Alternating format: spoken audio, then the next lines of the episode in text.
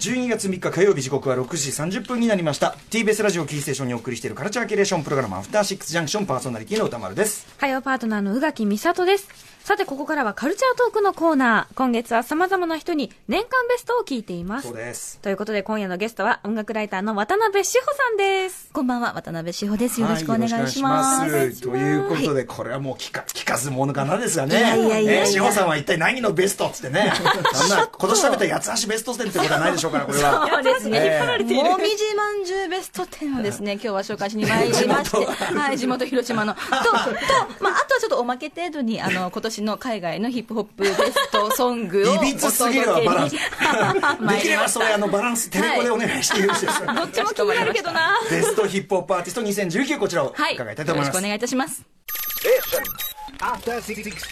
ここからは一流キュレーターを迎えて厳選した情報を伺うカルチャートークのコーナーです今夜のゲストは音楽ライターの渡辺志保さんよろしくお願いしますよろしくお願いします。はい、お願いします。はい、ということで、いつもいつもお世話になってます。とんでもないですうんはいえー前回の出演は10月1日、やはり火曜日でございました。今聞くべきヒップホップアーティストをご紹介いただいたりとか、あと11月5日火曜日、これもね、えーアニメキャロルチューズデー特集パート2、えーテキストコメントでもね、はいまた光栄でございますありがとうございましたうんいろいろお世話になっておりますということで、えー今日は、はいえーまあ、12月ということなので、えー2019年の渡辺志保さん的ベストヒップホップアーティストということで、はいご紹介いただきたいと思います。ありがとうございます。はい。もう非常にやっぱりね、これベスト企画って選ぶのが非常に非常に難しくて、うん。まあ、ただ、あの、今歌丸さんもおっしゃったように、こう、私、私的な、うん。私的な、ええ。えーベストアーティストということで3名、えー紹介したいと思います。はい。えーまず最初は、リルナズ X というですね、まだ若い、えっ、と、ジョージア州出身の新新人の男の子なんですけれども、出ました。彼の名前はおそらくこの番組のリスナーの方は高橋義明さんがはい。以前に、えー紹介なさった、えーで、それでご存知の方も多いんじゃないかと思うんですが、非常にね、その売れてく過程が本当面白かったです。そうなんですよね。で、彼がですね、えっと、ちょうど1年前にリリースした、オールドタウンロードという曲が非常にバズりにバズりまして、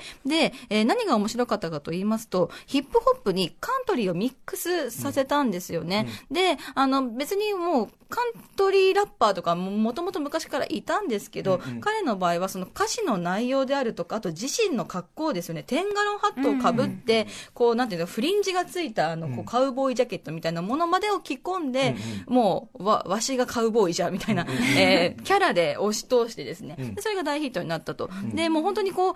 キャラを作りながら、どんどんそれを恐れずにですね、あの、自分を売り出していったところ、それがミーム化、もうネネット上のネタ化みたいになって、で、若者もそのテンガロンハットをかぶって、えーまあ、いわゆるコスプレチックな感じで、えそれをですね、どんどんどんどんこう、なんていうんですか、TikTok とかね、あとはあの、インスタグラムとかに上げて、そういうふうにこう、口コミが口コミを呼び、バイラルヒット化したとえーいう感じでございます。なので、本当にこう、ストリートとフィクションの垣根で、ヒップホップとカントリーの垣根、そして SNS とリアルの垣根を超えて、もう全米史上最大のヒット曲に、えーなったと。で、その Old Town Road という曲が、19週連続ビルボードの、えー1位をマークしたということで、今までの、えっ、と、連連続1位の記録って、16週連続。で、これがマライア・キャリーとボーイズ・ツー・メンによる One Sweet Day という曲があるんですけど、で、あとですね、ダディ・ヤンキーとルイス・フォンシ、そしてジャスティン・ビーバーの Despacito という曲も同じく16位で、16週でタイだったんですけど、それをピヨーンと飛び越えて19週連続1位に、えーなった。で、あと彼が今ちょっとね、話題になっているのは、それでえー一発屋で大体終わりそうなもんなんですけど、えーそのヒットのですね、えー間に出した EP、セブンという EP も非常に評価が高くて、でその中からの、えーパニーニという曲があるんですけれども、これまたですね、今もうダブルミリオンヒットになるほどの、えー記録をね、えー打ち立てているということで、ただの一発屋の若手じゃねえんだ、みたいな感じで、今、世論がざわざわと。そして、えー先、先日ですね、発表されましたが、来年2020年の、えーグラミー賞でも6部門にノミネートされているということで、えーこれからど、どのようにそのキャラ替えも含めてですね、ずっと多分カウボーイで売っていくわけにはいかないだろうから、その辺のですね、彼のシフトチェンジ、まあ、キャリアをどういうふうにね、えー自分でこう舵を取っていくのかっていうところも、えー含めて非常に楽しみですし、まあ、2019年もリリナズ X には楽しませていただきましたという感じです。うん。はい。なんかね、ああの、よし君の解説でもすごく、あの、なんていうか、めっちゃ頭いいっていうかさ、はい。実に戦略的にこう、次から次へとこう手を打っていくし。そうなんですよ、うん。はい。で、そうそう、だから、オールドダウンロードで、まず、その、ちょっと田舎臭いカウボーイの自分を表現した後に、まあ、今からちょっと聞いていただくんですが、うんうんパニーニという曲では、ちょっとブレードランナーっぽい、近未来、近未来的な、えー映像なんかをう打ち、映し、映し出す、打ち出してですね、うんうん。なんかその辺も非常に戦略的だなというふうに思いましたし、で、ここまでの数字のバズり方っていうのは、あの、前もこの番組でも、こう、ドレイクの話とかをえさせていただいたんですけれども、あのドレイクすら、えー達成し得なかった数字の記録を打ち立てたと。で、個人的にはもうバズりの最高到達地点を見たみたいな。で、今年、あの、フロリダで行われたでっかいヒップホップフェスに行ったんですけど、うんうん彼が出てきてメインステージで2曲歌って帰っていったんですよ。うんうんうんでも本当2曲しか持ち曲がないのに、あの、でっかいフェスのメインステージに立っていて、まさにそれってみたいな。うんでもまさに本当ごい今今を象徴する今、今もうその瞬間風速の、このすご、すごさよみたいな。二十歳はいね。二十歳。そうなんです。はい。二十歳です。じゃあ、パニーニいきます、はい。うん聞いてみてください。リルナズ X でパニーニ。はい、えー、リルナズ X でパニーニお聞きいただきました。はいサクッと終わるのもね、今っぽい感じでございます、そうですね。短いんですよね、うん。曲がね。はい。ビデオ、まあ確かに金かかってるね、ね。白い。のビデオがね、そうなんですよ。だから、カウボーイで売れたから次もカウボーイで行こうぜみたいな、そういう路線じゃなくて、カウボーイで売れたけど次はじゃあ思いっきり違う路線でやってみませんっていう、そこもね、なんか、そう多分裏方チームのね、えー英断なのかなと思うんですけど。くちゃ金のかかったブレードランナー的世界で、はい。あのデジデジタルストーカーばりに。やだ また出てきた。リルナズ X のそうそういるみたいな。これはね、女の子出てきてるけど、ご本人は、えっ、と、はい。同性愛者。同性愛を、はいえっとカミングアウトしてて、そこもね、面白いハイブリッドだね。そうそうそう。そう、だから本当にカントリーを好んでね、聞く層とは全く異なる、はい、あの、なんていうんですか、クラスターにいるような子なんですけれど、まあそこをね、くっつけて、えー、今大ヒット中あのでございます。確かね、カントリーチャートのすごい保守的なあれとかも、はい。そのフィーチャリングとかでこうそう突破していったりとか、そうなんですね、おもろいよね。そう、そこがね、新しいなと思いましたし、まあ2019年っぽいなとはい思った次第です。はい、まはいさにです。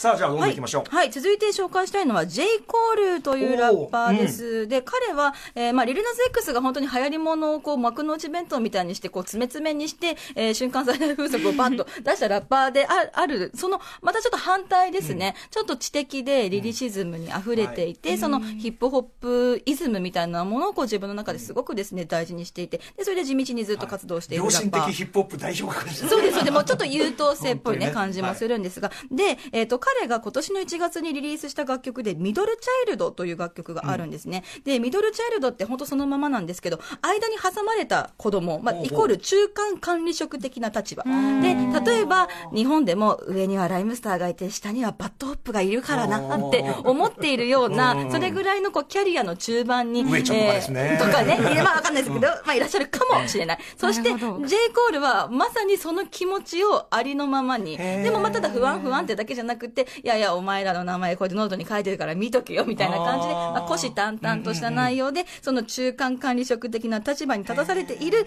えー世代としてですね、ラップをして、で、それが、えー非常に話題を呼んだというね、えー感じでございます。で、あの、今年は、今年はっていうか、ここ数年、その非常にこう、ミームっぽい、バイラルヒットっぽい、こう、まあ、言ったらちょっとひインスタントなヒップホップの曲がバーッとこう、えーヒットしてるっていう背景もあるんですけど、逆にちょっと揺り戻しみたいな感じで、まあ一方で、ケンドリック・ラマーがピリッツァー賞を、あの受賞したりとか、で、こういった、えー、J. コールもですね、すごいリリリシストとしての立場、そして彼は自分でレーベルも持ってまして、で、そのレーベルコンピレーションアルバムも今年非常に、えー高い評価を得ているんですね。なので、あの、より、ちょっとですね、んちゃんとしたっていうのは変ですけど、うんうんうんうんまあ、あの、オーセンティックなラップの力っていう。ヒップホップのはい歴史とかも踏まえたはい、タイプのね。そうです、そうです。はい。そういったラッパーも、えー台頭してきてるなというふうに個人的に感じてます。で、あの、J. コールとあともう一組ですね、YBN コーデイという彼もまだ二十歳ぐらいの若い、えーラッパーなんですけれども、彼も今年リリースしたロストボーイというデビューアルバムが非常に高く評価されて、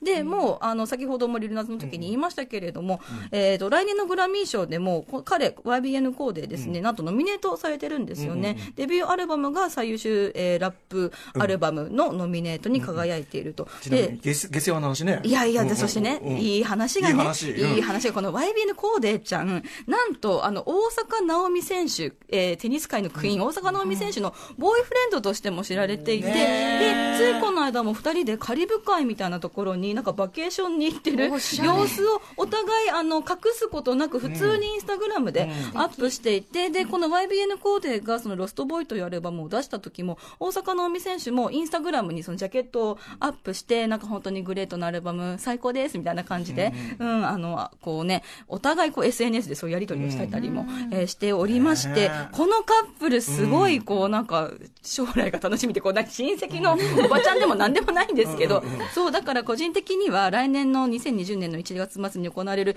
グラミー賞、ぜひ、レッドカーペットをですね、このコーデイ君、大坂なおみ選手と一緒に歩いてほしいなとか、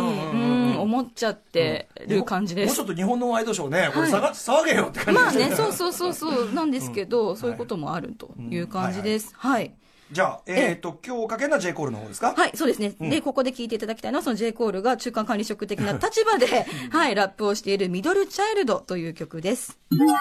はい、J コール、ミドルチャイルド。はいね、ビデオもなかなかこう非常にこう深読み、深読みというか。そうですね深読みをね深読みっていうか、まあいろいろ読みを誘う。そう、そうなんですよ。これ自体がね、ちょっと。しちゃうね、どういう意味なんやっていうね、とか、ことで。えぐいとね、ディテールもありましたね。そうそうそうそう。おもろいね首がね、剥製がね。剥製がねでえぐいことやる部屋に並んでるっていう。ぜひちょっとこれね、皆さんはい。ちょっとチェックしてみてほしいです。はい、もう一発いきましょうか。はい、もう一発いきましょう。3人目紹介したいのは、リゾーという女性アーティストで、これもね、高橋義明さんが。ない。もうしょうがない。しょうがない。うん。しょうがないこれ。高橋義明さんが。で、それで、えっ、と、リゾをラッパーにと定義するか、シンガーと定義するか、はたまた、えーヒップホップなのか、R&B なのか、えーポップなのかっていうのは本当にみんなそれぞれなんですけど、一応、ビルボードのカテゴリーの中では、彼女は、あの、ラップのカテゴリーにいるというところで選ばせていただきました。で、えっ、と、一昨年去年ぐらいからですね、まあ、ここでも紹介させていただいたんですけど、前にあの、カーディー B というすごいこう、切符のいいお姉ちゃんラッパーが、えー全米をこうね、あの、騒がせておりまして、でそれ以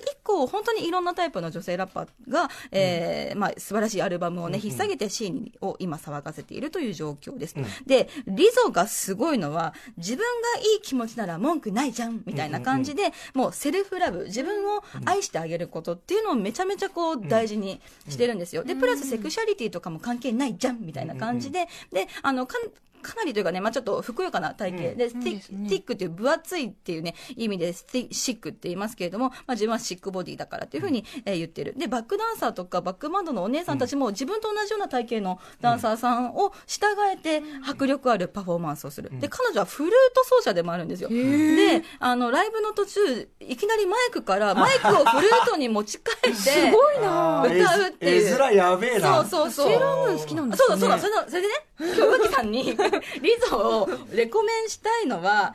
あのね、セセーラームーンのコス対決をいつかしてほしい。で、あの、セーラームーンのコスプレをして、それがうさぎちゃんのね、あの、口つきのうさぎちゃん、セーラームーンの、えっと、コスプレをして、で、マイクを、それと、この時もですね、マイクをフルートに途中で変えて、フェス会場で歌ってるんですすよ。でもそれぐらい本当に自由だし、あの、自分が表現したいならいいじゃん、みたいな。で、今やっぱりそういう、リーダーについていきたくなるっていうか、気持ちがいいですねそういう人は。そうそう、だからその誰かの目を気にしてとか、その異性のえー目を気にしてちょっとね、いろんなことがはばかられちゃうわっていうよりは、自分が良ければいいのよっていう、で、それで楽しきゃいいじゃんっていうね、えーそういったマインドで、えー今年、まあ去年ぐらいからじわじわと人気出てるんですけれども、今年大大大ブレイクをしたと。で、まあちょっとですね、今日はそのグラミーののワードを品出させてしまうんですけれども、で、来年2020年1月末のグラミー賞でも最多ノミネート、はい。ね、あの名は名を連ねているのはこのリゾということで、今だから全米が、そして全世界が欲してるエナジーみたいな、うんそういうところですね。んはい。ちょっと前ならね、ハンデ、ええ。ハンデに、その、勝手にされてたような要素を全部今もう、そのオセロをひっくり返すように、はいそれを全部プラスに転じてっていそううね、そうそうそう。これが痛快だよね。はい。で、あの、ちょっとですね、この、えーリゾのですね、えーテンポって曲を今日は聴いていただきたいんですけれども、これも、あの、最初にちょっとこう、彼女が一人で歌ってるんですけど、ゆっくりした曲は痩せてる女たちのためで、私たちみたいなシックなボディ、ちょっと厚めなボディのビッチは、もっとテンポが必要なのよつって、で、それちょっと早めのテンポで歌うと。で、フィーチャリングアーティストがミッシー・エリオットという、これまたですね、もう本当に、えー、90年代半ばからこう、ね、ずっと活躍している彼女も非常にこう、なんていうんですかね、今までの常識を覆すようなサウンドとルックスで、えーヒップホップシーンを席巻した、はい、大先輩なん確かにですけど。ミッシーの系譜感じますそうなんです。で、リゾはもうミッシー・エリオットは永遠の私のアイコンだっていうことをずっと言ってまして、で、その二人の念願の、えーデュエット曲というところになっております。はい。はい。行ってみましょうかね。はい。では、聴いてください。リゾでテンポフィーチャリングミッシー・エリオット。はい。ということで、えー、リゾフィーチャリング、えっ、と、あの、ミッシー・エリオットでね、はいえーテンポをお聞きいただいております。これもね、本当にあの、なんていうか、ビジュアル込みで見て、本当にすごい、こう、元気をもらえる楽しくなるしね。そうそうそうそうなんかさ、自分もじゃあなんかもういいじゃんってね。はいそうもう自分は自分で、自分が自分でやることを誇っていけんじゃん。そうそう、まさにまさに。好きなもん来て好きなもん食っていくぜ、そうみたいななんです。もうご飯美味しくていいじゃんみたいなね。最高。ねこれとさ、そのビリー・アイリッシュが二分してるってグラミーは今年はおもろいね。そうそうそうなんでです。なんかだからまあ女性ポップシンガーがね非常にここまで牽引力を持つって、まあそこまでね最近はなかったと思いますし、めっちゃ楽しみなところですね。ということで、は非常に面白くなってきたシーンを象徴するね、はいえーこの、えっ、と、今年のヒップホップ、渡辺志保さん的ベスト3、改めて言いますと、えー今日、リル・ナズ・X、今日かけたのは、えっ、と、パニーニという曲でございます。えーそして、J. コール、これね、えーまあ、な中の、中の世代は辛いよというね。ね、そうそうそうそう。ね、上ちょっとも頑張っている、えーミドルチャイルドをお聴きいただきました。そして今お聴きいただいているのが、えーリゾフィーチャリング、えーと、ミッシー・エリオットでテンポというね、はいリゾは本当にでもどの作品もアルバムも素晴らしいですから、ぜひ聴いてください。といったあたりで、渡辺志保さん、はい。お知らせ事などあるでしょうか？お知らせ事ですね、あのまず一ついいですか、はい。今週金曜日12月6日なんですけれども、カニエ・ウエストの映画作品、ジーザス・イズ・キングというですね、とんでも作品が、えー池袋のグランドシネマサンシャイン、アイマックスシアターでやるんですね。6、7、8の限定3日間だけの上映、そして1日1回だけの上映なんですね。そして12月4日、えーこの今日の日付変わって0時より、えー劇場のホームページにてインターネットチケットが販売されるんですが、なんと12月6日金曜日19時40分からの回にトークショーがくっついてくるんですよ。で、なんとですね、ジェーン・スーさんと私、渡辺志保がカニエについて語るというですね、トークショーが。ちょ、ちょっとさ、はいちょっと細くいるやつだから、やっぱさ そうそうそう絶対トークショー付きで見た方がいいよね。そうなんですよ。なんでちょっと私もちょっとどういう方向にね、トークが進むか まだわからないんですけれども、スーさんと私でですね、カニエについて語ると。楽しそう。はい、いうところで、ぜひぜひチェックしていただきたいと思います。そして、毎週月曜日夜10時からお届けしているブロック FM インサイダートがございますので、来週の放送はですね、12月のふ9日月曜日、スペシャルゲストに、古川光さんをお迎えします。ぐるぐるぐるぐる回って人材をね、人材を回していきましょう。赤坂からいろんなね、感じでね。本。当すいません。まあ、とに最先端ヒップホップ情報を知りたければインサイドアウトありがとうございます。そして、もうそう、来週は古川さんをお招きして、そのね、あの、ラジオでカルチャーを伝えるとは、みたいなことを、逆に我々が古川さん、私と柳竹さんが古川さんに、えーご教示願うと、はい、いうことになってございますので、チェックしてみてください。はい。ということで、志保さん、はいいつもいつもありがとうございます。素晴らしいです。ありがとうございました渡辺志保さんでした。After Six Junction.